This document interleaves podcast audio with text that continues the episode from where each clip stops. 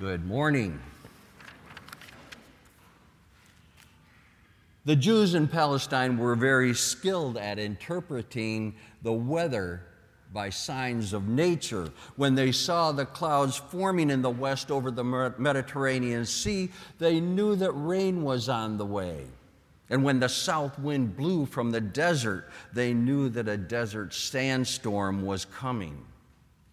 Although they were very skilled at interpreting the weather and able to read signs of the sky and nature, yet they could not or would not read the sign of the times that the Messiah that they had been praying so fervently for was right there amongst them.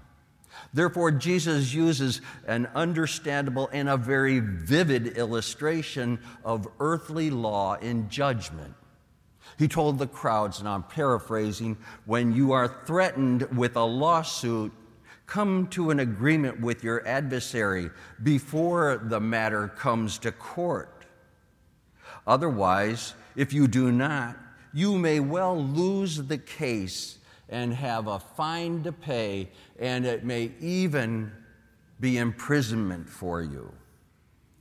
We all have bad cases in the presence of Almighty God because we are all sinners. Therefore, if a person is wise, he will make his peace and restitution with Almighty God while there is still time. The debt in today's gospel reading represents sin. And Jesus' mission was to release us from the punishment of sin and to reopen the gates of heaven for all mankind.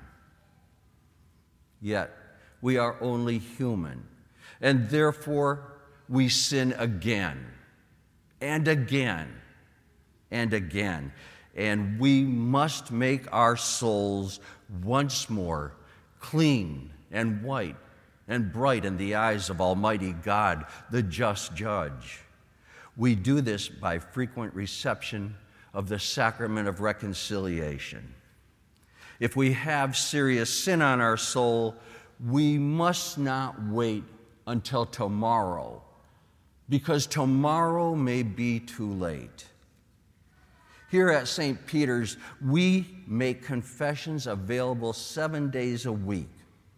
And therefore, if you have serious sin on your soul, come to the sacrament of Christ's love, mercy, and forgiveness, so that one day, one day you will hear Christ say to you, Come, you who are blessed by my Father, inherit the kingdom prepared for you from the foundation of the world.